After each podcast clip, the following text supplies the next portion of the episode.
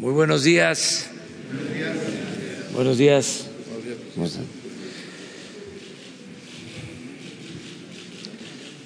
Pues nos da mucho gusto, por favor.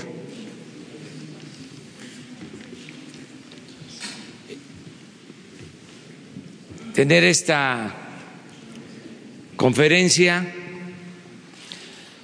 para tratar un tema de gran importancia para la vida pública de México porque se demuestra que mediante el diálogo puede llegarse a acuerdos favorables para nuestra nación. Como sabemos, había diferencias, había discrepancias, incluso se estaba a punto de acudir a tribunales internacionales por los contratos que se suscribieron en la construcción de gasoductos.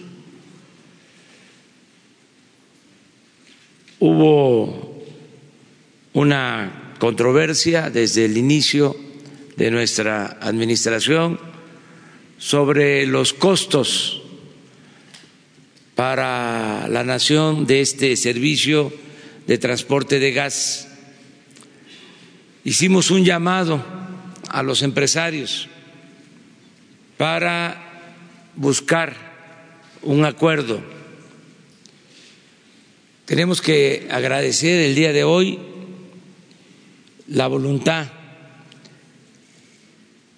de los empresarios para eh, llegar a un acuerdo mediante el diálogo, poniendo por delante el interés nacional y considerando también el interés de las empresas, el interés legítimo de las empresas. Se logró por fin un acuerdo.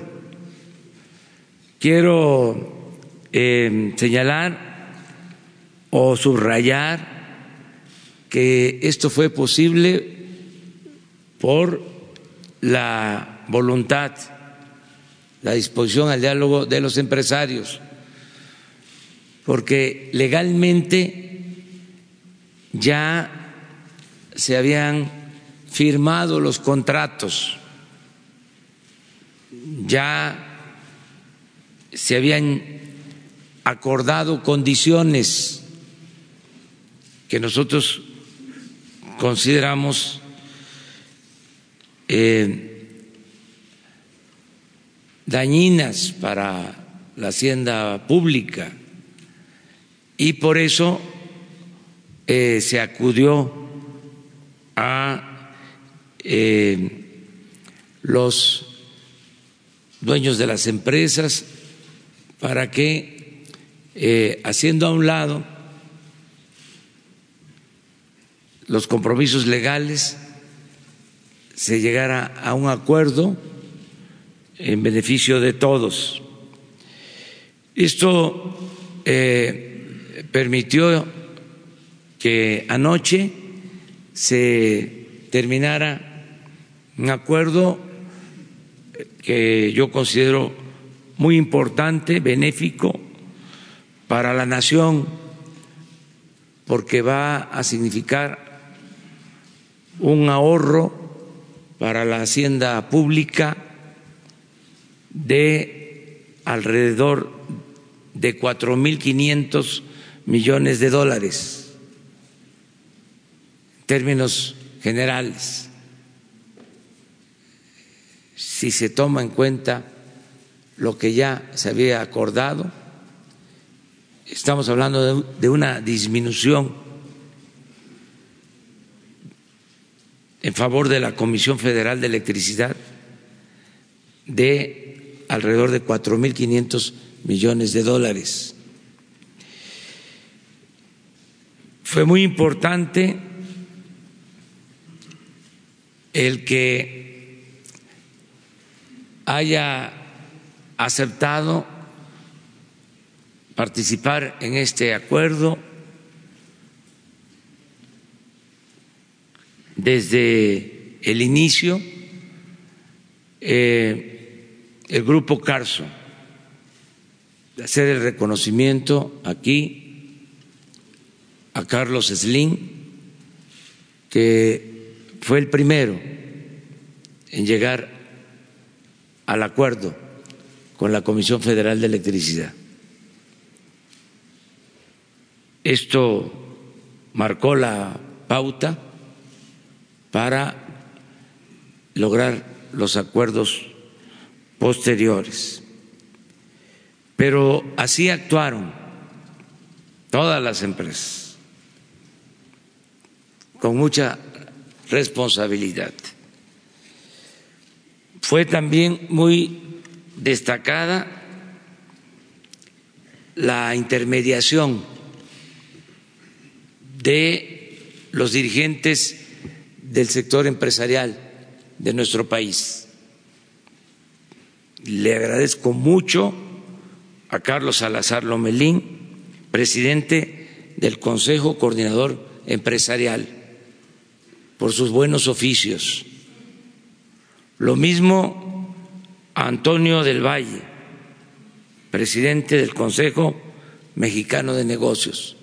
Los dos estuvieron en todos los encuentros, en muchas reuniones que se llevaron a cabo para llegar al acuerdo que se va a dar a conocer el día de hoy. Y desde luego reconozco el papel tan importante del licenciado Manuel Bartlett, director de la Comisión Federal de Electricidad firme y al mismo tiempo propositivo. Este es un muy buen acuerdo, ya me extendí demasiado, me tocaba nada más la introducción. Entonces, vamos a darle la palabra al licenciado Manuel Bartlett que nos explique en qué consiste el acuerdo y eh, de nuevo mi agradecimiento profundo a las empresas que nos ayudaron para tener este acuerdo.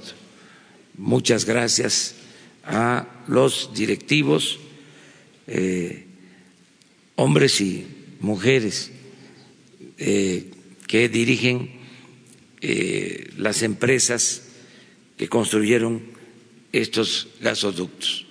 Eh, termino antes de darle la palabra al licenciado Bartlett, diciéndoles que con este acuerdo,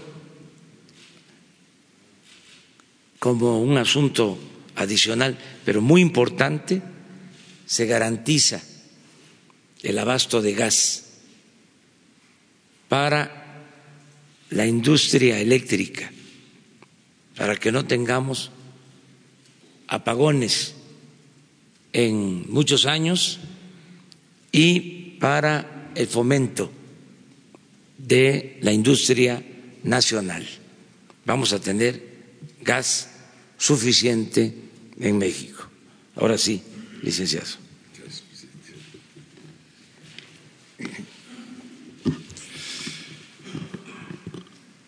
Me instruye el ciudadano presidente de la República de hacer un recuento del trabajo de renegociación, de las condiciones contractuales.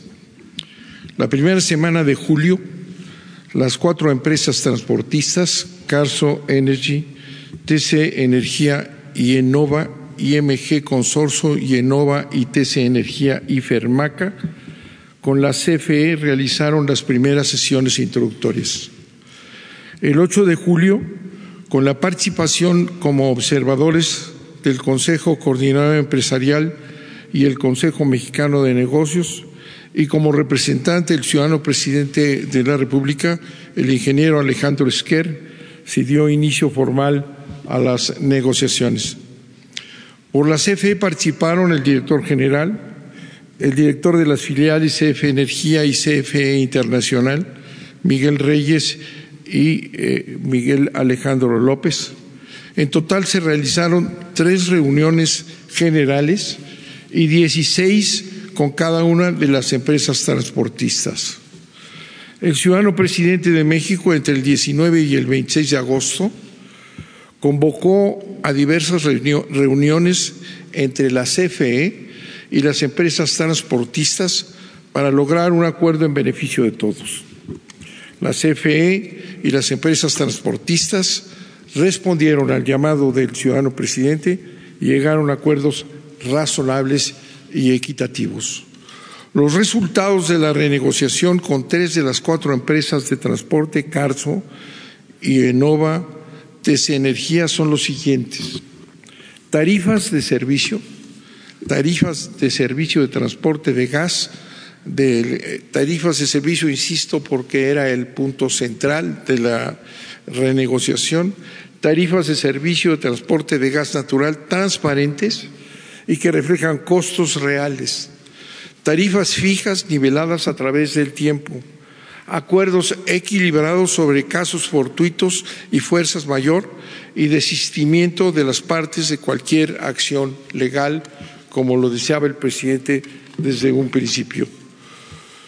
El presente acuerdo entre la CFE y las empresas transportistas es definitivo, razonable y equilibrado, que permitirá transportar gas natural para la generación de electricidad y el desarrollo del país. El acuerdo permitirá a la CFE, a través de sus filiales CE Energía y CFE Internacional, comercializar alrededor de 8.200 millones de pies cúbicos diarios de los cuales 63% serán para las plantas generadoras de electricidad de la propia CFE y el 37% para la industria nacional. Los ahorros, como lo ha presentado ya el presidente de la República para la CFE, significan 4.500 millones de dólares menos de lo original. El primer gasoducto de entrar en operación será el gasoducto marino sur de Texas, Tuxpan, con una capacidad de 2.600 millones de pies cúbicos diarios.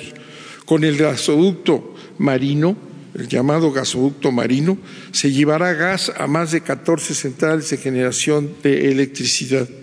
Este gasoducto apoyará a la industria nacional con 1.040 millones de pies cúbicos diarios, 40% del total en las regiones Golfo y centro del país, con posibilidades claras, fue una de las eh, indicaciones del ciudadano presidente de la República, de llevarlo a la península de Yucatán. La CFE continúa el proceso de renovación con la empresa Fermaca y espera anunciar en próxima fecha un acuerdo positivo como todos los demás. Muchas gracias. Gracias, señor presidente.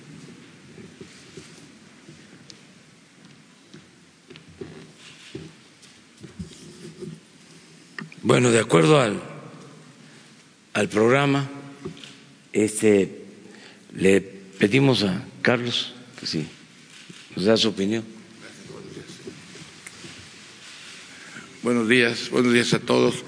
Pues eh, decir que, que, es un gran gusto poder eh, haber concluido, que se haya podido haber concluido esta negociación debido a los diferendos que hubo sobre eh, las condiciones del contrato inicial.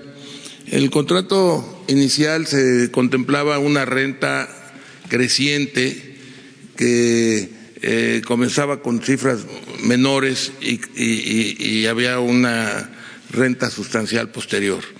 Esto hace que de una, una figura de este nivel, de este orden que plantea el, señor presidente y, el director en, términos nominales de, las rentas que se hubieran pagado en un contrato y en otro.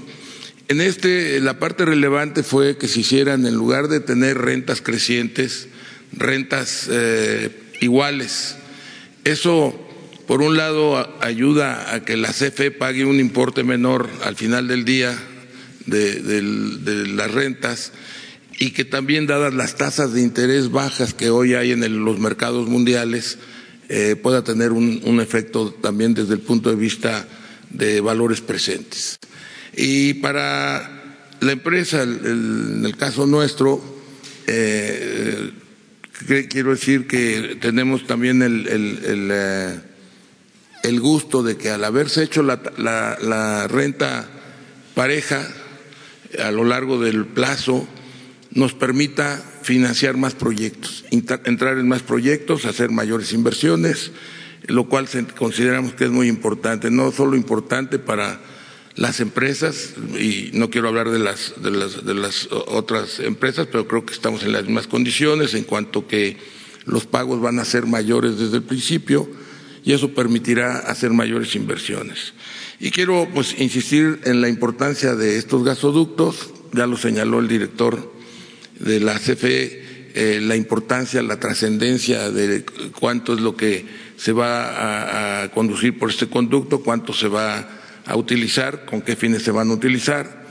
Y bueno, pues subrayar que aquí la gran importancia de estos gasoductos como parte de una gran infraestructura nacional es que podemos acceder al gas más barato del mundo que se tiene en Texas, donde ya tenemos las conexiones, México tiene las interconexiones y los gasoductos para tener acceso a ese gas tan barato, el más barato del mundo, con mucho, y que permitirá al país hacer, eh, eh, eh, a través de estos gasoductos, poder hacer uso de un gas muy, muy económico, muy barato, que va a permitir sustituir el, el diésel y el combustóleo, que no solo son, sobre todo el diésel, mucho más caro, sino que también son contaminantes. En cuanto a que con el gas los niveles son no solamente tres, una tercera parte, una cuarta parte del costo del otro, sino que tiene un gran, este, una gran ventaja desde el punto de vista ambiental.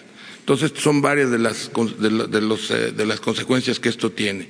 Y también va a permitir, en ese desarrollo que tiene dentro de sus prioridades el, el gobierno del presidente eh, Andrés Manuel López Obrador, el desarrollo del sureste cuando se pueda llevar tanto gas que se importado como que se pueda empezar a usar el gas nacional para, para suministro. Entonces poder tener una buena red de gasoductos que, que permitirá mucha, mucha eficiencia.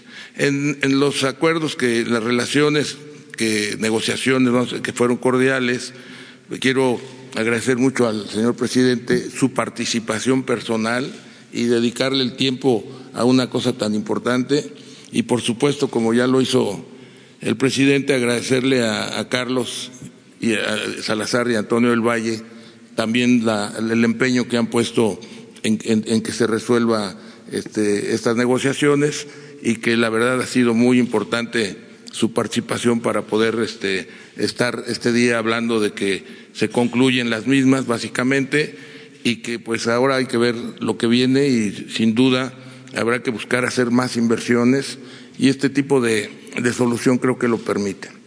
También de pasada nada más quiero mencionar que entre lo que negociamos con la Comisión Federal de, Electricidad fue hacer más funcional el uso de los gasoductos de manera que cuando no se estén utilizando, sobre todo en la parte de los gasoductos que tenemos en Estados Unidos se puedan este, obtener ingresos en, cuanto a que eh, se renten a terceros eh, y con un buen posible ingreso para la CFE de, hasta el 50% del, del, del, ingreso bruto, eh, que puede ayudar mucho a, mejorar también este, la posición y, la forma de operación de estos gasoductos. Pues solamente me queda, señor presidente, agradecerle su directa intervención al director de Pemex y muy especialmente a, Carlos y a, Antonio que hayan este, ayudado tanto a que se resuelva. Y bueno, y pues también a, nuestros colegas que hayan eh, accedido a cambiar unas condiciones de, pagos que financieramente podían tener un atractivo en cuanto a, que eran montos más importantes, eh, pero que la solución de pago plano creo que fue eh, benéfica para todos y nos puede permitir con esos recursos y esos flujos de, de, ingresos hacer más inversiones en, condiciones interesantes, tanto para importantes, tanto para el país como para CFE y como para los inversionistas. Muchas gracias.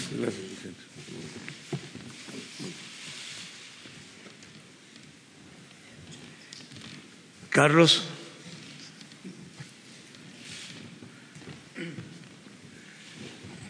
Muy buenos días a todos. Le queremos primero que, todo agradecer al señor presidente la confianza que, que ha depositado en las organizaciones empresariales para ser un vehículo de consenso y que de alguna manera podamos a través de este anuncio llegar a una conclusión positiva para México. Eh, estamos enormemente satisfechos y, nos, nos, motiva y nos entusiasma la confianza depositada en estas organizaciones empresariales. Nosotros representamos, como ustedes saben, a las 12 organizaciones del país que de alguna manera eh, representan a su vez a un millón trescientos mil empresarios alrededor de todo nuestro país.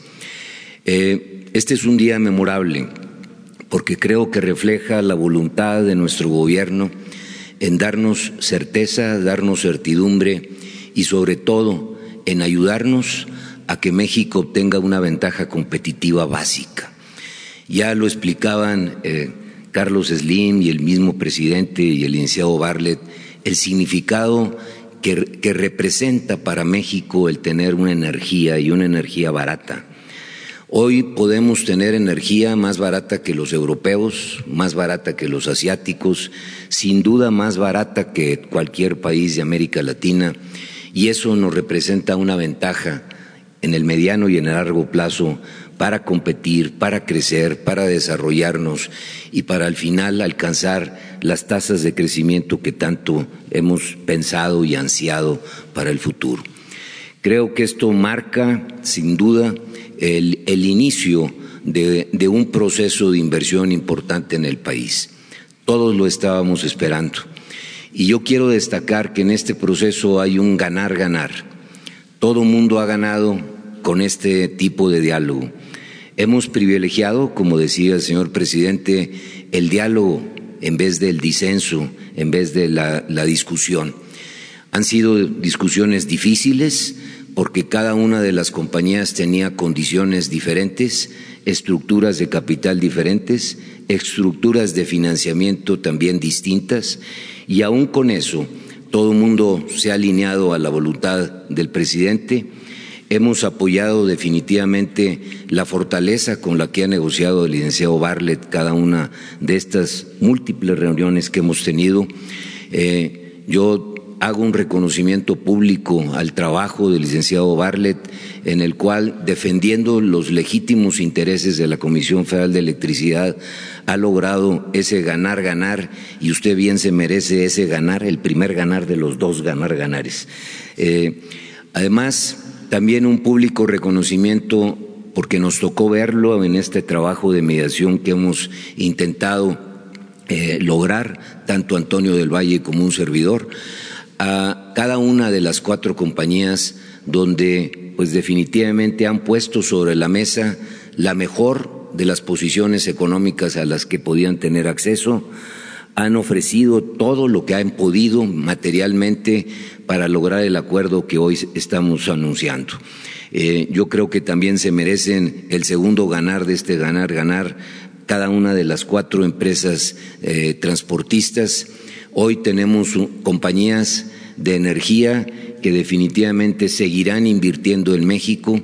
Eh, hay un compromiso verbal de cada una de ellas de continuar sus procesos de inversión y poder terminar la red de gasoductos en el sur sureste del país. Creo que muy pronto veremos en México materializar ese sueño que teníamos los mexicanos de accesar una materia prima tan importante como es el gas en este mundo en el que vivimos y poder, insisto, aprovechar la ventaja competitiva que nos representa el estar cerca del mercado más importante de gas y de los mejores precios de gas que nos permitirán no solamente producir electricidad a mejores tarifas, sino también darle los elementos a cada uno de los industriales de nuestro país que puedan eh, pensar a largo plazo en proyectos de inversión que pueden definitivamente eh, competir con cualquier país del mundo. Creo que es una magnífica noticia esta mañana y termino diciendo que Ojalá y este sea el primer paso de un proceso continuo de ganar, ganar, siempre pensando en México, siempre pensando en las consecuencias que esto va a tener sobre el desarrollo económico, pero sobre todo el desarrollo social de nuestro país. Y una vez más, agradecerle al señor presidente la confianza que ha depositado en las organizaciones empresariales para tratar de lograr estos objetivos. Muchas gracias, señor presidente. Pues este, esa es la información en general. Es una conferencia muy especial de anuncio de este acuerdo. Vamos a abrir, como siempre, la sesión de preguntas y respuestas. No vamos a alargarnos mucho porque ya este se trató este tema que es muy importante el lograr esta negociación, este acuerdo. Vamos, si les parece, con unas diez preguntas.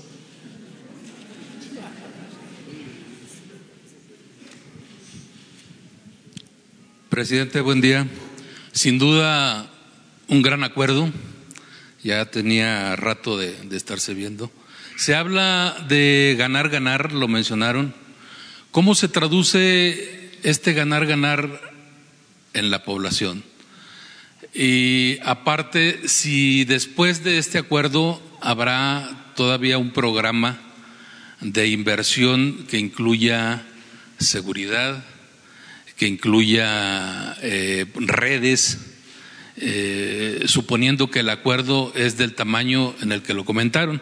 Pero aparte, presidente, eh, hace algunos días Alfonso Romo comentó que el 10 de julio usted, ante empresarios de Nuevo León, creo que de la CAINTRA, mencionó que se iba a formar un comité entre el sector público y el sector privado para que ayudaran a definir la política energética. La pregunta es si ese comité tiene que ver con este punto al que se llegó.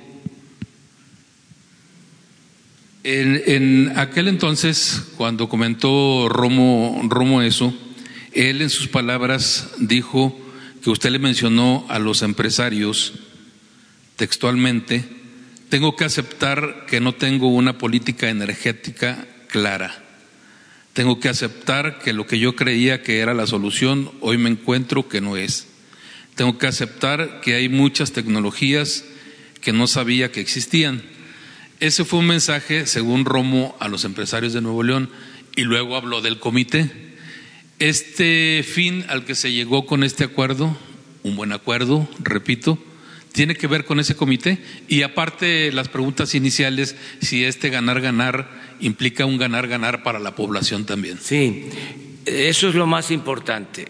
Al obtener eh, buenos precios en el transporte del gas, que es eh, el insumo principal para la generación de la energía eléctrica, podemos nosotros mantener el compromiso de no aumentar en términos reales el precio de la energía eléctrica a los consumidores.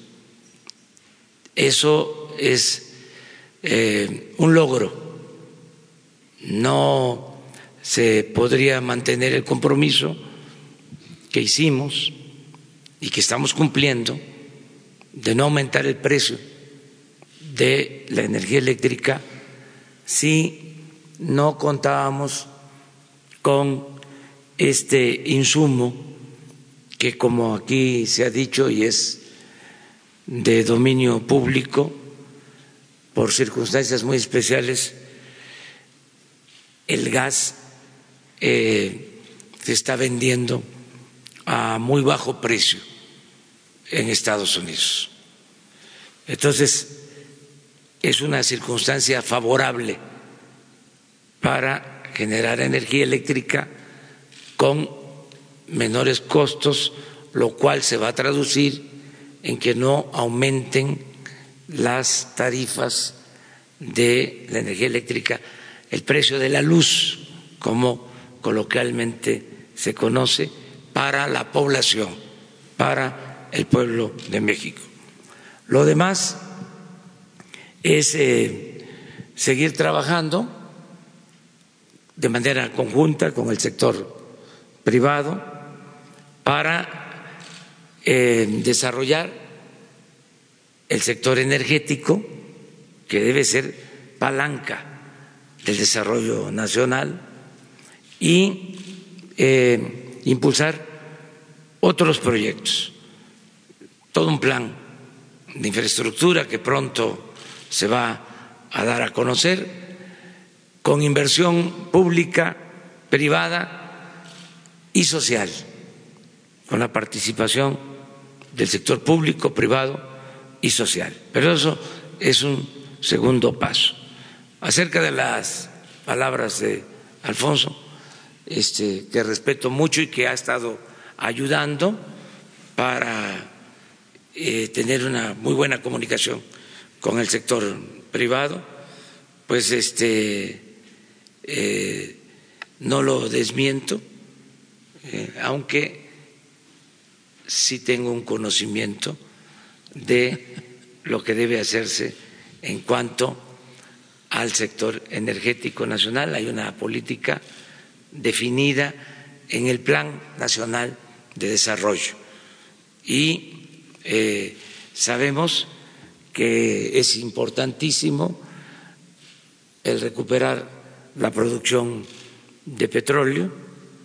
Ya lo estamos haciendo, ya se detuvo la caída en la producción del petróleo, se estabilizó, ya estamos invirtiendo en 22 campos petroleros y vamos a finales de este año empezar a aumentar la producción de crudo, eso es importante, sabemos bien lo que se tiene que hacer en materia de refinación, ya se está actuando, se están rehabilitando las refinerías, se inició ya en tiempo récord la construcción de la nueva refinería de Dos Bocas, estamos eh, llegando a acuerdos para eh, reactivar la petroquímica en materia de energía eléctrica, pues eh, ya se tiene el plan para garantizar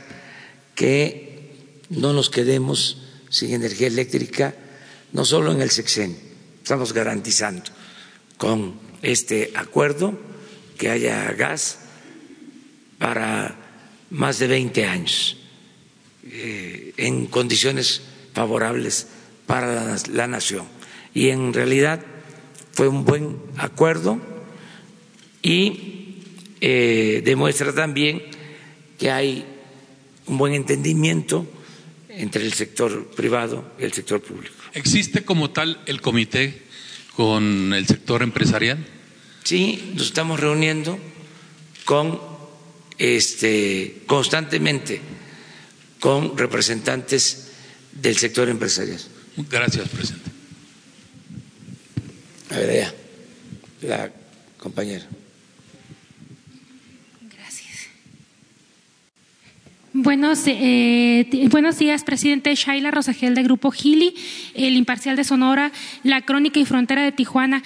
Estos eh, 4.500 eh, millones de dólares que se van a eh, ahorrar, ¿qué porcentaje será del, del total?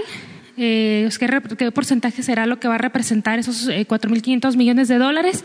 Y bueno, le tengo una pregunta sobre el tema de la, de la carretera, entrando en otro tema rápidamente, de Sonora. El, se anunció allá en, Hermosillo que no se va a inaugurar la carretera, que no se va a terminar el, el 31 de agosto. Entonces, me gustaría saber, ayer usted comentó que se va a informar allá en la conferencia de prensa, saber algún adelanto, qué le informó el secretario de Comunicaciones y Transportes, qué sucedió con las empresas constructoras, cuál fue el motivo de, este retraso nuevamente. Muchas gracias. Bueno, acerca de eh, cuánto significa del monto total el ahorro que se obtuvo por este acuerdo. Creo que el licenciado Bartlett nos puede explicar sobre esto y también decirles que vamos a poner en eh, el Internet, las redes, toda la información para que se tengan todos los elementos. Pero. Muy breve, señor presidente. El eh, monto total eh, contenido en los contratos que fueron felizmente renegociados significaba para la CFE un costo de 12 mil millones de dólares. El arreglo a favor de esta tarifa significa cuatro mil 500 millones de dólares. Esa es la dimensión para la CFE, y fue un punto importante y, determinante de la negociación, lo básico es la tarifa, porque la tarifa permite que la CFE tenga la capacidad para seguir, para seguir invirtiendo. Eso fue el logro principal de esta negociación. Se garantiza así y fue eh, la aceptación de las empresas que mucho agradecemos en discusiones prolongadas con sus técnicos y con los nuestros, se llegó a este arreglo. La tarifa para la CFE es fundamental y nos garantiza con esa disminución de, 12 mil millones de dólares a 4 mil 500 que pueda la CFE poder eh, tener finanzas sanas, seguir invirtiendo como el presidente lo ha ordenado en generación y al mismo tiempo disponer de una cantidad de gas importante que nos servirá para atender las prioridades del señor presidente de la República, que son las dos penínsulas. Tenemos que atender a Baja California Sur, al estado de Baja California Sur y atender a la península de Yucatán. Muchas gracias. A ver, este si eh, esperamos para el día 2 de septiembre, yo voy a estar en Hermosillo y este, va a acompañarme, como lo dije, el ingeniero Javier Jiménez Espriu, para dar la explicación general sobre la carretera, sobre el compromiso. ¿Podríamos esperarnos para informar allá? ¿Algún adelanto? ¿Qué le dijeron? Sí, fíjate que te voy a dar el adelanto porque tú eres este muy profesional. Este prácticamente está terminada. Tuvimos problema en seis kilómetros de todo el tramo, desde eh, casi los límites de Sinaloa hasta Nogales. Pero eh, en el tramo de Santana a Nogales tenemos seis kilómetros que tuvimos problema. Eh, todo lo demás está terminado. Ya lo adelanto, me informó el secretario de Comunicaciones con el compromiso de que ya están trabajando para que se concluya lo más pronto posible. Todo lo demás ya está resuelto. Nos costó un poco de trabajo resolver el tramo de eh, Obregón Guaymas eh, y Guaymas Hermosillo, pero ya se concluye. Nos va a quedar nada más ese tramo. Esa es la información que tengo. Eh, debido a los retrasos que tuvieron las empresas, eh, algunas por falta de liquidez, como anunció el, secretario, y, bueno, bastante retraso porque debieron haberla terminado en 2018. Eh, ¿Cuál fue el principal problema de este retraso de, de, los kilómetros que hacen falta? ¿Fue problema de las empresas? Este, ¿Qué fue lo que le comentaron? Pues ellos van a informar bien este, a la población de Sonora, pero ya se puede transitar por más del 90% de la carretera, sin problema. Nos quedaron este, pendientes esos seis kilómetros y no quiere decir que esté interrumpido el paso, quiere decir que se está trabajando para eh, terminar el concreto hidráulico. A ver, vamos allá. Está eh, negociaciones. Eh, ¿Por qué no está aquí? ¿En qué punto están? Y si ya están, digamos, estos contratos o los gasoductos libres de cualquier eh, litigio legal como eh, procedimientos de amparo. Sí, ya este, legalmente hay un acuerdo. Se retiran las quejas, las denuncias, este, se llega a un acuerdo eh, sin arbitraje internacional, eso es muy bueno. Y en el caso de la empresa faltante, todavía hasta anoche estuvieron este, buscando el acuerdo, el acercamiento con la Comisión Federal de Electricidad y quedaron en verse hoy van a continuar este, dialogando. Todo esto lleva mucho tiempo y es de paciencia eh, y a veces aunque se tiene el corazón caliente hay que mantener la cabeza fría eh, y así fue eh, y así se va a lograr espero el acuerdo conjunto.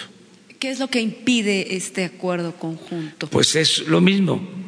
Eh, son temas como lo de la tarifa, este y otros temas, pero fundamentalmente tarifa. Tarifa. Gracias. A ver, ya vamos tres. Toca, toca hombre, sí. Buenos días, señor presidente. Carlos Pozos de la revista Petróleo y Energía. Yo quisiera hacerle una, una pregunta al ingeniero Carlos Slim y al presidente del CCE. Es la misma pregunta. Presidente, eh, perdone eh, eh, a las dos personas. Estamos a cinco días del primer informe del presidente Andrés Manuel López Obrador. Analistas nacionales e internacionales, así como políticos, dicen que las cosas están muy, mal en nuestro país, en tanto el gobierno dicen que las cosas están bien. Yo quisiera saber de parte de ustedes dos cuál es la visión actual del México que tienen. ¿Hay confianza? ¿Cuál es la situación para que el pueblo tenga confianza en este gran país? Gracias. Sí. Bueno, en los objetivos que tiene este gobierno, creo que todos hemos estado 100% de acuerdo. Combatir la corrupción, la impunidad, crecer al 4%, bajar el gasto corriente, etcétera. Creo que hay una unanimidad, hay un gran acuerdo. Ha pasado una primera etapa, estamos pasando una primera etapa, y lo que nos está faltando, ya lo anunció el presidente, ya lo comentó ahorita de manera sutil, muy rápida, pues lo que falta es hacer eh, este, la inversión masiva que es la que genera actividad económica y empleo. Y es en lo que, eh, como señala el presidente, se está trabajando en el momento en que se echa a andar ese programa de inversión muy importante, las cosas serán muy diferentes. Ahora, que si hay confianza por parte de los inversionistas para ejecutar o para invertir desde el punto de vista del sector privado, hay mucho interés, hay mucha confianza.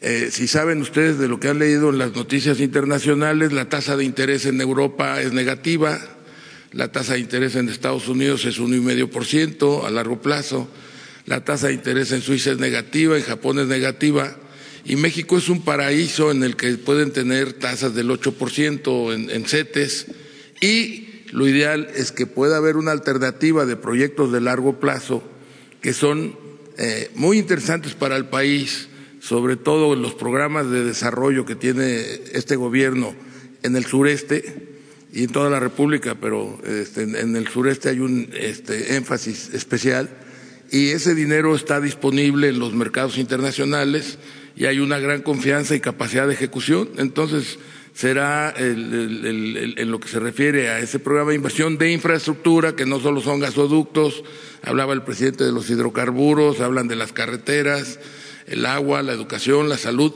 Hay una necesidad de puertos, aeropuertos, de infraestructura muy importante y hay las condiciones dadas para que ese dinero fluya a esos programas de inversión, tanto los inversionistas mexicanos, las IFORES, este, la banca que tiene mucha liquidez, o sea, los recursos ahí están, los proyectos ahí están, hay que ponerlos en contacto. Entonces, en mi opinión, eh, estamos en, eh, en, una situación en la que el crecimiento puede ser cero o, o dos o punto dos o punto ocho, no es importante, lo importante es que está así porque no ha habido esa gran inversión que se está planteando, que está dentro de los programas de gobierno y que es inminente que se pueda echar a andar, inclusive quizás a partir de este año hay proyectos que pueden madurar, eh, o digo, empezar a, hacerse, como decía el presidente, que ya tienen la ingeniería básica y arrancan los trabajos, y entonces en ese sentido yo tengo una gran confianza.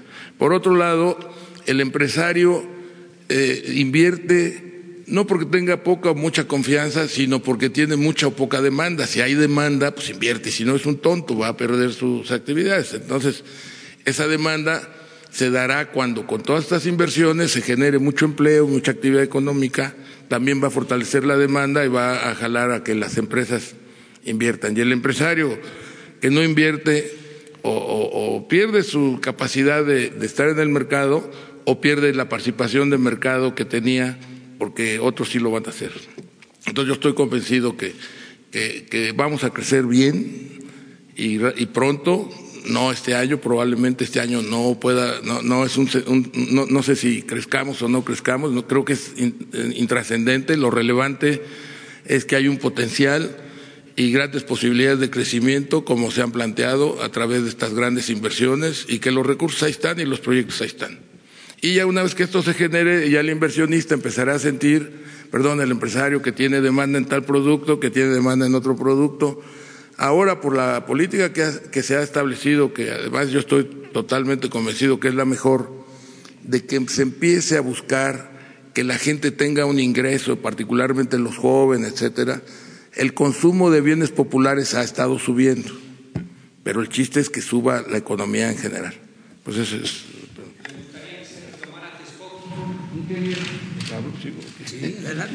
Perdón, ¿qué? Que se retomara Texcoco en lugar de Santa Lucía. Eso ya lo dirá el futuro, no sé. Pero eso no es, es uno de 1.600 proyectos. Claro, es un proyectote. Pero hay 1.600 proyectos de inversión, de infraestructura, de pura infraestructura. Entonces, este, hay un gran campo de, de, inversión. Carlos, también es lo mismo. Es poco lo que yo... Digo, es poco lo que podemos agregar a lo que comenta eh, don Carlos Slim. Eh, yo creo que el, punto central es la inversión y lo que hemos estado nosotros promoviendo, y este es un maravilloso ejemplo de cómo podemos promover inversión en nuestro país. Los proyectos existen, eh, la capacidad financiera del país existe, tenemos una estabilidad macroeconómica pues envidiable, las finanzas se han manejado con una pulcritud impresionante, eh, volvemos a alcanzar superávits primarios, están todas las cosas puestas para que el país arranque un proceso de inversión. Yo me uno a, la creencia, porque así lo hemos manifestado en repetidas ocasiones, de que nuestro país tiene mucho para crecer, mucho para hacer, mucho para poder integrar nuestras cadenas de valor con todo lo que exportamos, mucho para crear infraestructura en todo el país con todo lo que necesitamos y mucho para desarrollarnos también socialmente. Creo que eh, la visión que los empresarios hemos tratado de unir y de poner a la, a la voluntad y a la visión también del presidente es que no se trata solamente de crecer, sino se trata de desarrollar socialmente a nuestro país. Bueno, vamos con mujeres ya, porque dos mujeres. Gracias, presidente. Buenos días, buenos días a los empresarios. Eh, en el tema de los contratos, eh, quisiera saber, ¿se van a poner a abrir completamente estos contratos para que se puedan analizar, por un lado, y preguntarle si es correcto que se amplió el plazo de los contratos de 30 a 35 años. También en el tema de las tarifas, si el hecho de que se establecieran tarifas fijas no implica a la larga una pérdida para el Estado mexicano, hay una versión de que serían 700 millones de dólares, eh, si esto es así o no es así. Por otro lado, eh, estos 4.500 millones de dólares que dicen eh, se ahorraron, supongo que los deja de ganar la iniciativa privada. Eh, ¿por, qué, aceptar la iniciativa privada, perder esos 4.500 millones, si esto implica eh, eh, lo de las tarifas, comentaba el ingeniero Slim, que es una, ganancia para las empresas, pero si podrían abundar en este, en este tema? Gracias. Sí, este, se va a informar bien. Desde luego, este, hay cambios en los contratos originales, eh, se amplían plazos, eh, se van a revisar las tarifas, se reducen. En general, se beneficia a la hacienda pública eh, y se va a entregar toda la información para que se llegue a esa conclusión.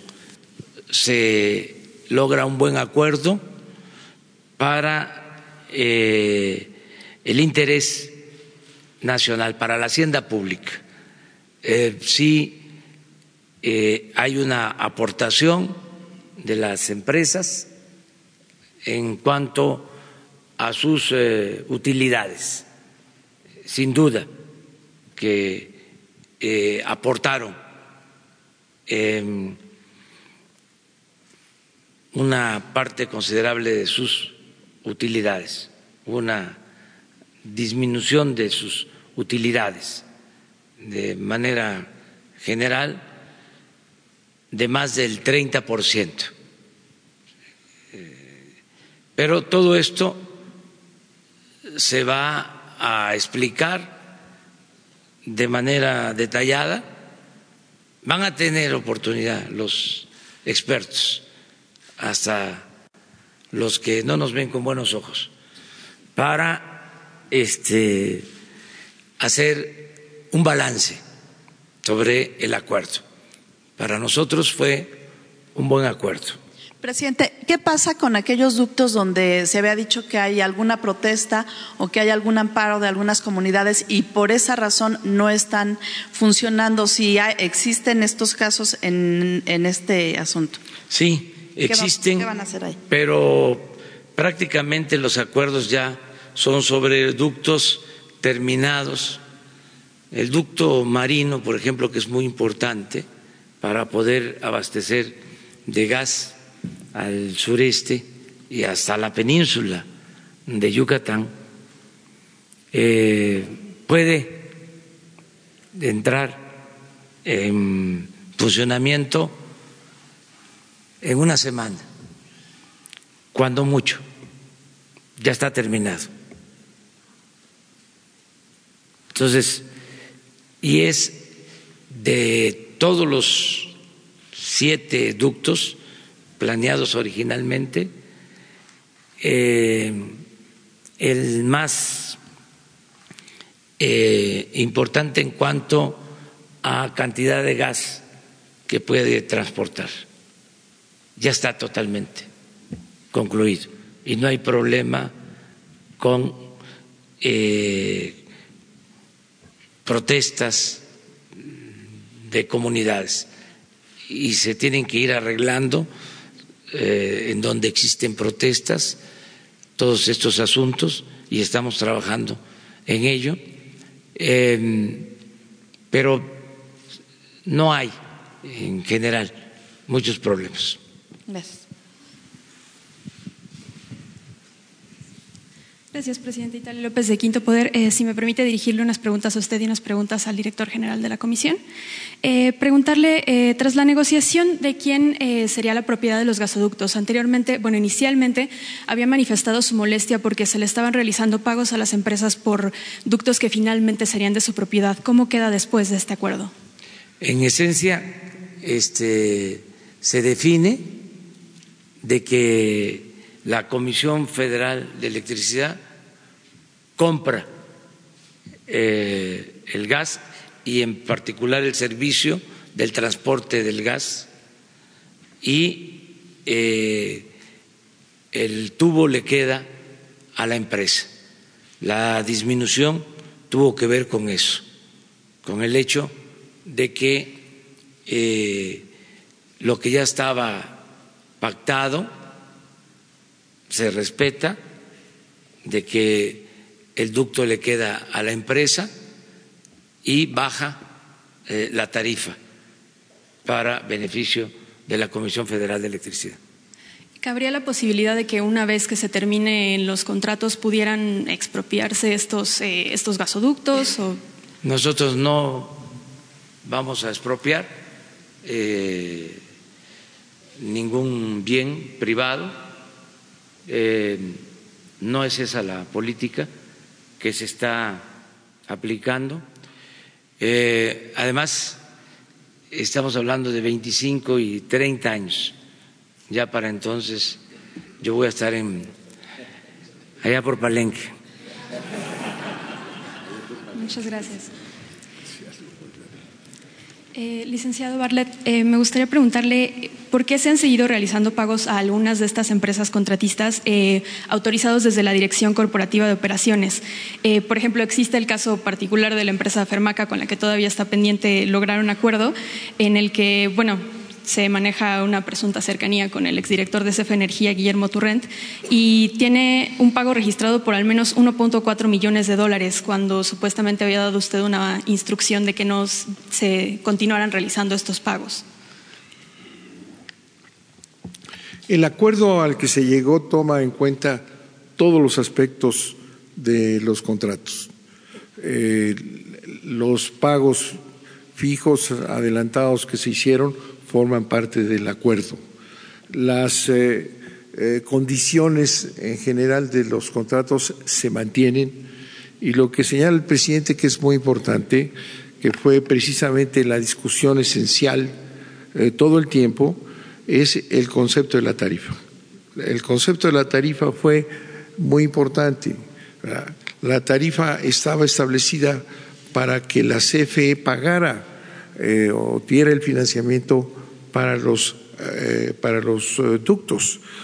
Pero la comprensión y la discusión que tuvo lugar durante estos meses fue definir el carácter de la tarifa, o sea, la CFE mantiene una tarifa baja, lo, lo señalaba yo, para poder tener capacidad de inversión.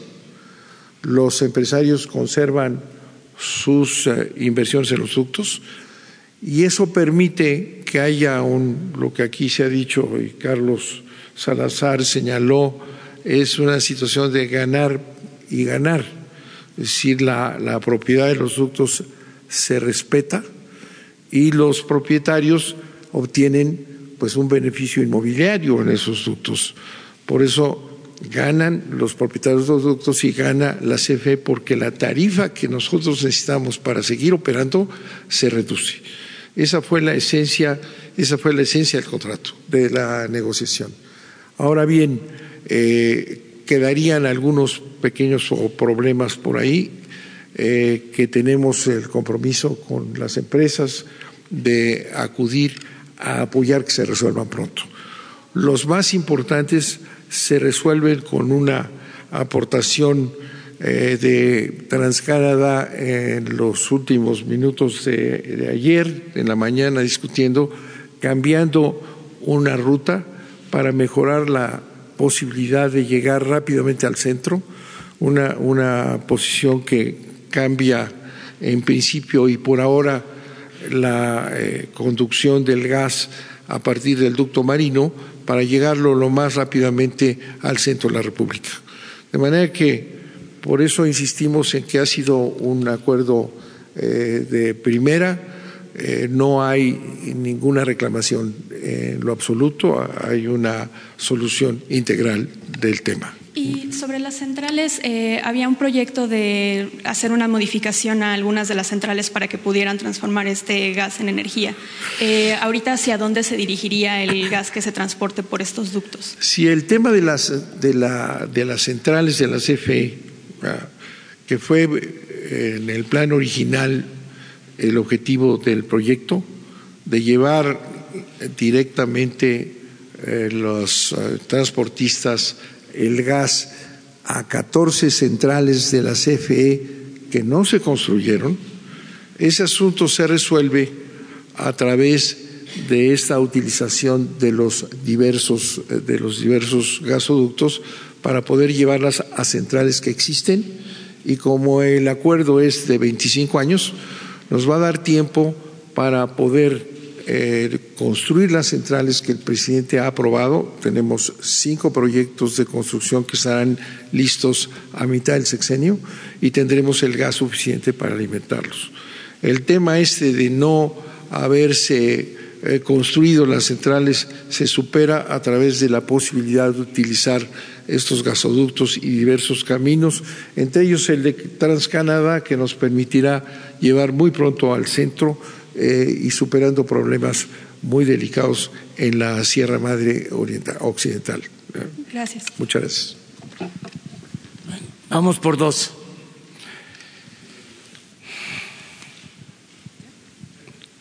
Ustedes dos. Gracias, presidente. Buenos días. Mara Rivera de Enfoque. Yo quisiera saber en cuánto queda la tarifa, porque se habla de que en el acuerdo ahora, este nuevo, sería 40% más caro que el anterior. Y también eh, si, si finalmente esto viene a, motivar también el, interés en el presupuesto, en el proyecto de presupuesto que se está elaborando, de ir en serio con la inversión privada en los grandes proyectos que siguen pendientes y que tienen que ver, por ejemplo, concretamente con el sector energético. Esto puede destrabar, puede ser una para finalmente pensar en que se va a echar a andar este, este asunto de, la inversión, eh, de la inversión privada, pero también pública en proyectos de infraestructura? ¿Y en cuánto queda la tarifa? Bueno, mire, este, si les parece que ponga un ejemplo de tarifa el licenciado Bartres, un ejemplo. Este, ya después, eh, repito, se va a tener toda la información para el análisis completo. Pero ponga un ejemplo de cómo se eh, disminuye la tarifa.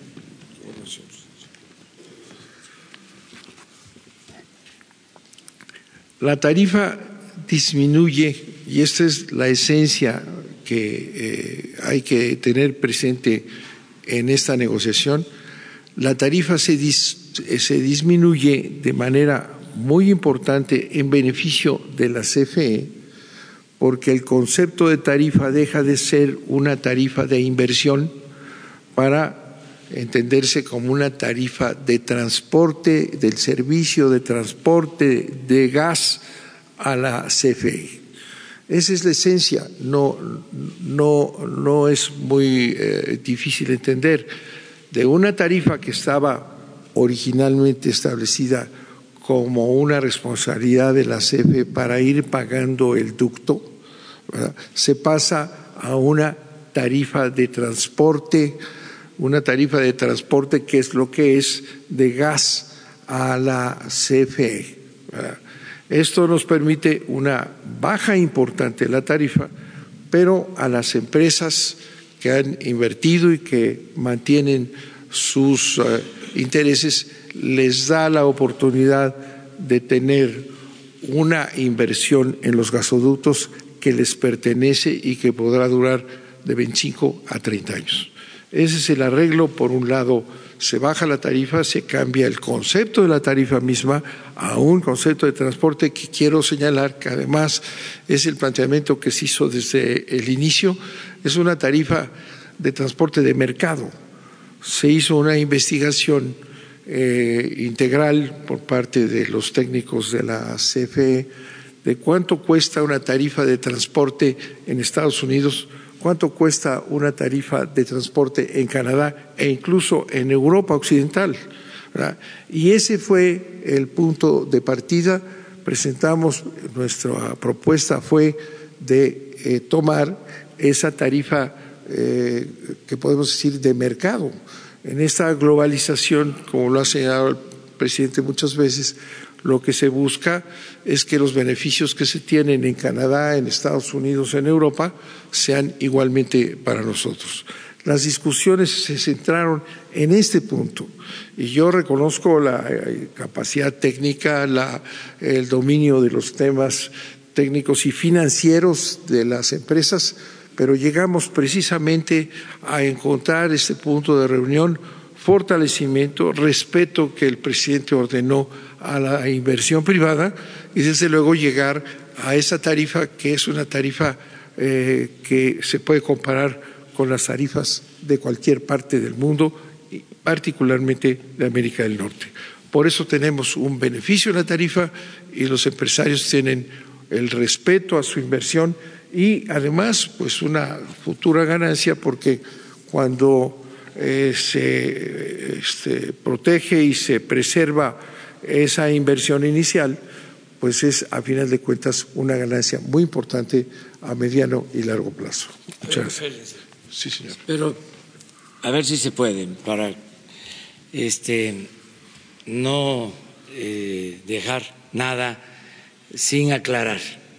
Eh, ¿Cómo se empieza eh, el acuerdo al que llegamos? a partir de eh, revisar el contrato de la empresa del ducto del norte. Eh, ¿Cuánto? La comparación. Sí, sí, sí. Eh, ¿Cuánto era el, costo? ¿Cómo lo ¿Cuánto bajó este, después y hasta dónde llegó. o sea, eh, eh,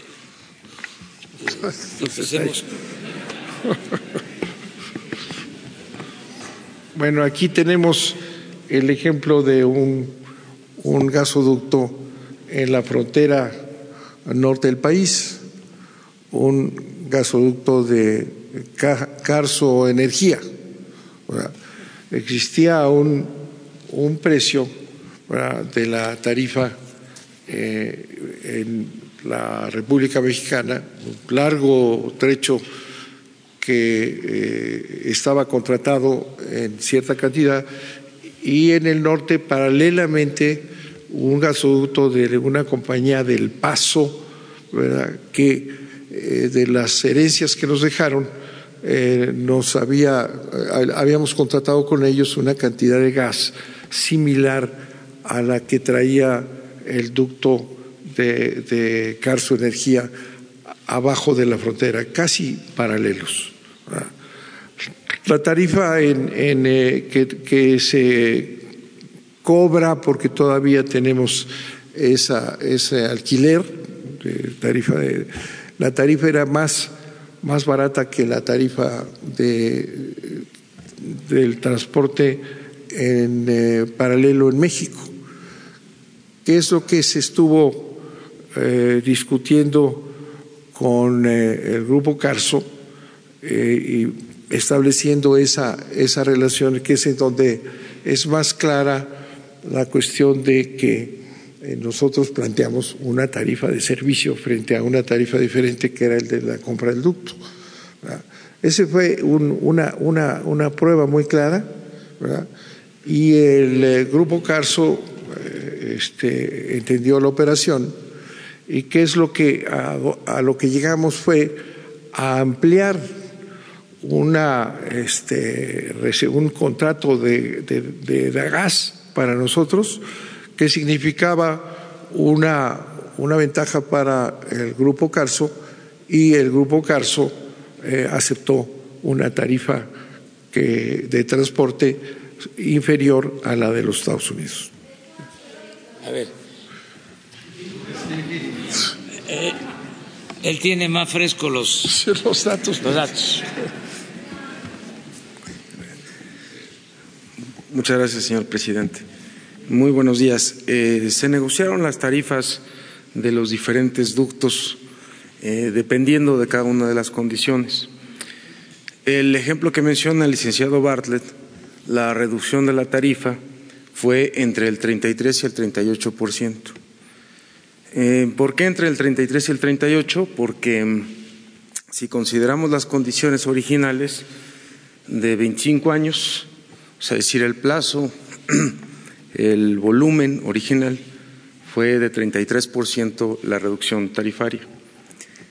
Pero adicionalmente, lo que se hizo, tanto con esta empresa como con algunas otras, es eh, aumentar volumen o en algunos casos plazos. Cuando aumentamos volumen, en este caso, la reducción es del 38%. Hubo algunas otras, o algunos otros arreglos, donde em, la reducción fue entre el 19 y el 32%. Hay algunas versiones periodísticas que señalan que eh, al aumentar nosotros los plazos eh, a 30 o a 35 años, el ahorro ya no sería tal. Em, cuando nosotros consideramos, para hacer el ejemplo equiparable, 25 años del contrato, de 25 a 25 años el anterior y el que tenemos ahora, en promedio las tarifas o la reducción de las tarifas fue del 28% de todos los gasoductos con los que ya nosotros tenemos acuerdo. Si se considera el aumento de plazos o el aumento que puede ser eh, de volumen, dependiendo de la empresa con la que nosotros negociamos, entonces el incremento puede ir entre el 33 y el 38 por ciento. Eh, en el caso que mencionaba el licenciado Bartlett, tenemos ya una ventaja competitiva muy importante gracias a la negociación que se hizo con Grupo Carso, donde el transportar el gas natural desde los Estados Unidos, un ducto que se tiene contratado allá también con ellos, desde la zona de Guaja, hasta eh, un punto específico que es Sázabe en México, costará hoy cerca de 12% más barato que si lo trasladamos por un ducto de los Estados Unidos. Ese es uno de los principales eh, beneficios, una tarifa de transporte de gas natural no solamente competitiva para México, sino más barata con respecto a nuestro competidor, bueno, a lo que serían los Estados Unidos. Hubo algunas otras, como el caso del gasoducto marino, donde la tarifa, además de ser plana, nos permitirá tenernos a nosotros un ahorro de casi dos mil millones de dólares. Y la tarifa, que es plana, pasaría en términos generales a ser la tarifa más competitiva de transporte de gas natural si la comparamos eh, con lo que sería su ruta alterna, que sería la vía terrestre. Aproximadamente eh, la mitad de lo que si la trasladamos por la vía terrestre en términos de centavos por gigajoule o por otro tipo de unidades como los MBTUs, que son esas unidades de calor eh, inglesas, o los pies cúbicos, ¿no? que también sería otro indicativo, otro indicador. Esos fueron en general eh, parte de los acuerdos. Cada una de las empresas tiene una tarifa específica porque tiene que ver no solamente con el kilometraje, sino con el volumen transportado, con la inversión realizada, y eso fue lo que se reconoció con cada una de ellas al momento de realizar la negociación específica. Es decir, cuánto podría transportar en términos de unidades, que puede ser un MBTU, por ejemplo, por cada kilómetro, por cada mil kilómetros, eh, considerando la inversión que se realizaba en estos ductos. Entonces, la reducción es sustancial, aproximadamente, ya lo comentaron aquí, 4.500 millones de dólares.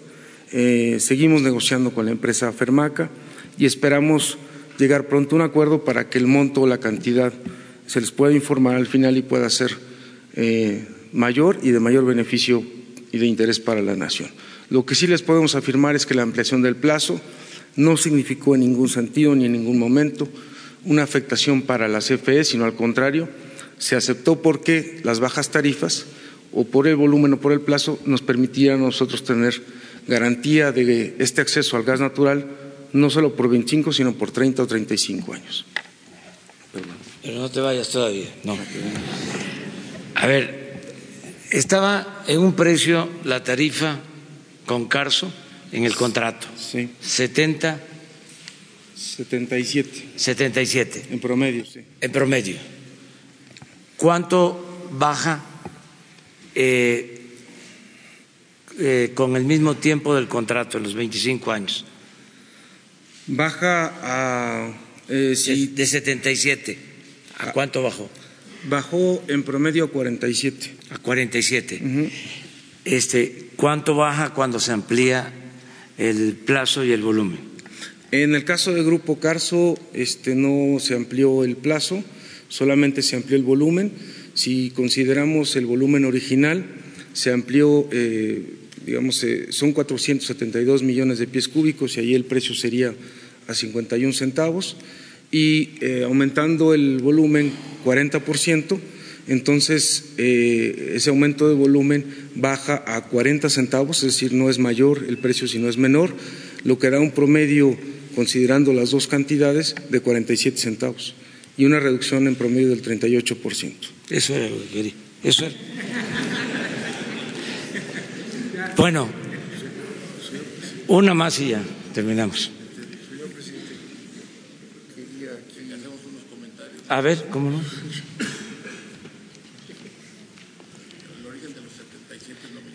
Buenos días. Bueno, aclarando un poco la situación de Grupo Carso, nosotros tenemos un ducto que nominalmente, como lo explicó Miguel Reyes, tenía 77 centavos. Eh, la diferencia entre nuestro ducto y algunos otros, que nuestro ducto tenía un comparable con Estados Unidos, que sale de Oaxaca, que es el lugar con el gas más barato del mundo, y que llega hasta, hasta, la, hasta México. ¿no? Entonces, para compararlo, con CFE se hizo el ejercicio desde Oaxaca hasta el punto. Y la diferencia resultaba que por México salía más caro. Lo que hicimos fue un esfuerzo en el cual a la par resolvimos la solución de una capacidad adicional que requería la CFE para hacer funcionar otros gasoductos, pero equiparablemente son muy complicados porque el paso es una carretera de 10 carriles, 5 de 5 de vuelta, y el nuestro es uno de dos carriles que atraviesa una sierra, ¿no? Es decir, el paso es una superlínea de gas que llega hasta California, abastece Arizona, sale Texas, tiene diferentes ramales y abastece ciudades, y el nuestro pues es una carretera que conecta dos gasoductos para llevarlo, pero de lo que nos podemos estar muy contentos es que hoy en día es más barato ya llevarlo por México que usar la ramal de Estados Unidos. Bueno, pues este, una más. Contigo terminamos. Sí, gracias, gracias Además, presidente. el tema no se cierra, es expediente abierto. Es decir, okay, sí. este, sube toda la información y seguimos. Sí, Daniel Blancas de Crónica. Eh, aquí se ha hablado de que vivimos una nueva época, ¿no? Y también no quisiera perder el tono festivo de, de este acuerdo, pero creo que vale la pena eh, preguntarle a los empresarios si este acuerdo es un reconocimiento de ustedes, del empresariado, de que aprovechándose de las facilidades de gobiernos anteriores para hacer negocios a costa de recursos públicos, se cometieron abusos. Esa es una pregunta para el empresariado. Y eh, la otra pregunta es, eh, con este acuerdo en el que ellos siguen eh, pues eh, como dueños de los gasoductos y ustedes van a pagar el transporte, ¿quién se hará cargo de evitar el huachicol, el robo de combustible? Bueno, a ver, Carlos. Bueno, primero es distinto, me imagino, guachicolear eh, gasolina que, que gas. Entonces, el gas no sé cómo se guachicolea, pero no sé, en respecto a que fueron abusos, totalmente falso. Fueron eh, proyectos en los que no hubo corrupción, en nuestro caso lo confirmo y lo eh, firmo y lo que quieras, y ya señalaba yo que hay un problema de las formas de pago. En los anteriores los pagos eran crecientes y en este los pagos son planos. ¿De acuerdo? Primer punto. Entonces, los ahorros están considerados a valor nominal, no a valor presente. Ahora, con las tasas de interés bajas que hay, pues sí conviene hacer pagos actuales. Ahora, ¿qué le conviene a la empresa con respecto al contrato anterior? En el contrato anterior eran pagos crecientes. En, el, en la propuesta y en el acuerdo de hoy son pagos parejos. Eso significa que podemos negociar mejores condiciones con los bancos porque nuestro flujo es mayor. En, lugar de recibir 100 pesos, recibimos 200. Y antes recibíamos 100 eh, pesos y luego recibíamos 300 dentro de 15 años. Entonces, desde el punto de vista financiero, nos permite conseguir más crédito a mejor tasa el acuerdo actual y nos permite hacer más proyectos. Lo que habría que hacer es eh, estudiar cuáles son las consecuencias o cuáles son los costos dependiendo de las tasas de interés del mercado. Hoy que la tasa es muy baja, eh, como señalaba yo, es conveniente que sean pagos parejos. Cuando tasas de interés son muy altas, pues es conviene diferirlos y tener esa circunstancia. Entonces, eh, hay que hacer esa consideración. Respecto a los otros, lo que comentaba del paso, este Gerardo, el paso es un eh, ducto de 42 pulgadas, este es de 36, obviamente la otra tiene más capacidad, y la renta barata que se le hizo en ese tramo a CFE fue porque fue una, una venta marginal, porque tiene 42% más compresión, duplica la capacidad. Y en el caso en el que le cobra muy caro es cuando lo baja del paso a México ese era excesivamente caro cuando el otro era barato porque eran costos marginales. Entonces no hay ningún aprovechamiento, no hubo ningún aprovechamiento y vale la pena que lo estudien a fondo y estamos a su disponibilidad para aclarar cualquier cosa que se les ofrezca. me gustaría que diera sobre este tema eh, otro de los representantes del empresariado, otro, otra perspectiva, otra lectura sobre estos, esto que pongo en la mesa. Bueno, yo vuelvo a reafirmar el comentario de Carlos Slim. Definitivamente los acuerdos no tenían una situación de ilegalidad ni de corrupción.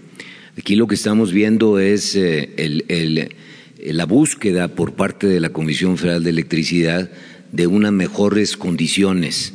Eh, la dificultad de explicarles a ustedes estas condiciones, y yo quisiera que nos entendieran esto, es que las tarifas dependen de las distancias, de los diámetros de los tubos, de la orografía de los terrenos y del volumen al final que se mueve en cada uno de estos ductos. Por eso la comparación a nivel de todos es compleja y por eso la, mejor manera de poder ubicar dónde están los ahorros es con la información que el licenciado Barle nos comparte. Si ustedes agarran esto a valor nominal, se están ahorrando 4.500 millones de dólares. Si nosotros proyectáramos los servicios que iban a necesitar la Comisión Federal de Electricidad en toda la vida de los contratos, tendríamos 21 mil millones de dólares. Entonces, esa es la relación de ahorros que se obtiene cuando tú ya le quitas el factor diámetro, el factor orografía, el factor volumen y el factor evidentemente de las diferentes complejidades que cada una de las compañías se enfrentó para obtener tasas de interés distintas, estructuras de capital diferentes y en función de eso es por lo cual eh, las compañías duraron dos meses dialogando. Este es un acuerdo enormemente complejo y, por eso creo que la, la resultante definitivamente la podemos tomar como un ganar-ganar. Pero creo que visualizar de que aquí hubo un alguien que pierde y alguien que de alguna manera aprovecha, creo que esos adjetivos no están en esta reunión, porque definitivamente lo que hay que comunicar es que tanto la Comisión Federal de Electricidad gana, las compañías ganan, pero lo más importante, México gana. Pero entonces, ¿dónde queda la autocrítica? Perdón. Sí, ¿dónde queda, digamos, la revisión del pasado, la autocrítica sobre lo que se hizo y no se hizo, eh, aprovechándose de las facilidades que otorgaba el gobierno anterior? Bueno, yo no vería el asunto como una autocrítica, vería definitivamente como una eh, ventaja sobre lo que haces. Uno siempre puede prosperar y sobre lo que uno recibe siempre puede uno tener una mejora. Yo creo que aquí lo que había recibido la Comisión Federal de Electricidad lo está mejorando. Y lo que yo vería más bien es un proceso de mejora que un proceso de crítica. Muchas gracias. Bueno, yo, yo termino eh, con este epílogo, concluyo diciendo que se gana porque la Comisión Federal de Electricidad logra mejores tarifas. Es decir, esto eh, va a beneficiar a los usuarios, a los consumidores, porque nos va a permitir eh, no aumentar, mantener la política de no aumentar los precios de la energía eléctrica para dejarlo muy claro. Ganamos porque se reduce el costo de las tarifas en el transporte del gas. Y esto va a repercutir en que se produzca energía eléctrica con menos costos y no aumenten las tarifas. Ganamos también, y esto es muy importante, porque nos evitamos un pleito que nos hubiese significado eh, ir a tribunales internacionales, un pleito que se iba a dirimir en varios años y que iba a generar una atmósfera de desconfianza hacia el gobierno y hacia México en momentos que necesitamos que se tenga inversión, tanto nacional como extranjera, para que se logre un mayor crecimiento económico. Quedó pendiente por ahí, así termino, eh, decirles que eh, nuestra política económica tiene cuatro acciones fundamentales. Primero, el fortalecer la economía popular la microeconomía. Eso lo estamos logrando, porque hay una derrama económica abajo como nunca se había visto. Eh, hay una feliz coincidencia de que están aumentando, como nunca había sucedido, las remesas, lo que envían nuestros paisanos a sus familiares, nuestros héroes vivientes. Se calcula que este año se van a recibir alrededor de 35 mil millones de dólares. Y es un dinero que llega abajo, hasta los pueblos más apartados. Y esto coincide también con eh, una derrama económica por los programas de bienestar que eh, significan hasta ahora cerca de 200 mil millones de pesos. Nada más imaginen que hoy están trabajando, sembrando 200 mil campesinos que tienen empleo permanente, que están sembrando más de 500 mil hectáreas. Cuando visito los pueblos en estos tiempos, como pregunto, soy mirón profesional, estoy preguntándole a los de las tiendas, les pregunto a los carniceros. Hace poco este, fui a Chiapas, le preguntaba yo a un carnicero, mataba una res los domingos y se le quedaba la carne. Ahora está matando dos a la semana, una el jueves y otra el domingo, y termina la carne. Esa es la economía popular, esa nos importa mucho. Eso incluso se puede medir hasta en el consumo de eh, tiendas departamentales. O sea, en economía popular, bien. Lo segundo es el impulso eh, a la economía con proyectos de desarrollo regional, todo lo que se está haciendo en el sureste. Ya se contrató la ingeniería básica para el tren Maya, ya eh, se está trabajando en el istmo, se está ampliando el puerto de Salina Cruz, se está ampliando la carretera eh, en el istmo, eh, se están rehabilitando las dos refinerías, la de Minatitlán, la de Salina Cruz, ya empezó el trabajo del nuevo trazo del tren de Coatzacoalcos a Salina Cruz. Esos proyectos son importantes.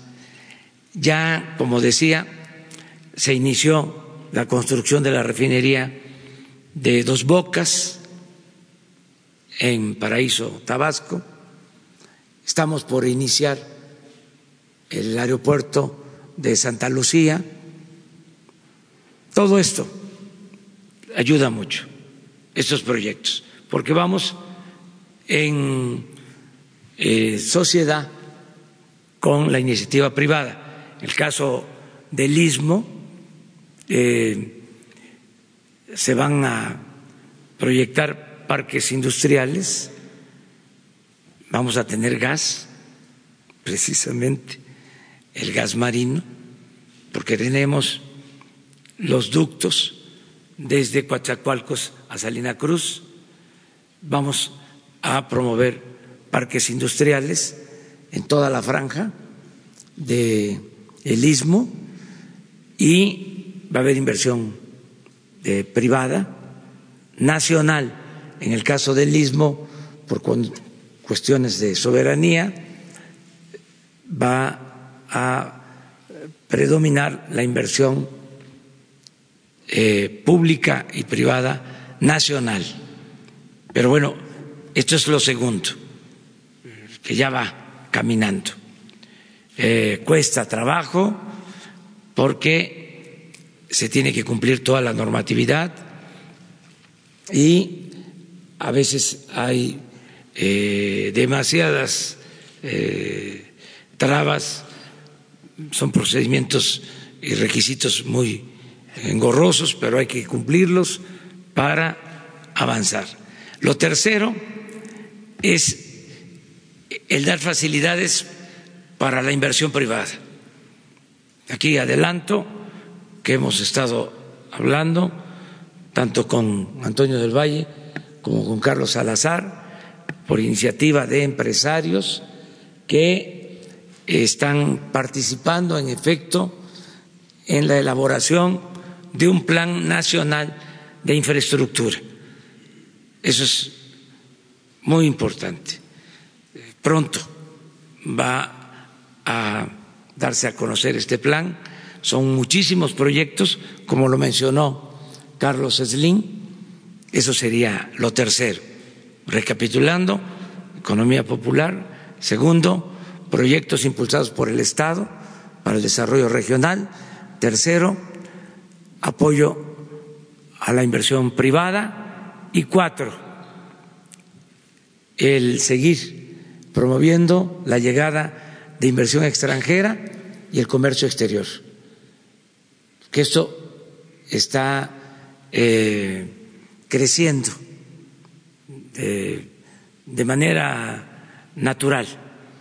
Está creciendo el comercio exterior y tenemos condiciones muy favorables que se van a eh, fortalecer con eh, el Tratado de Libre Comercio. Yo espero, tengo información eh, de que se va a aprobar el Tratado de Libre Comercio y esto nos va a ayudar mucho, nos va a anclar, va a fortalecer mucho nuestra economía.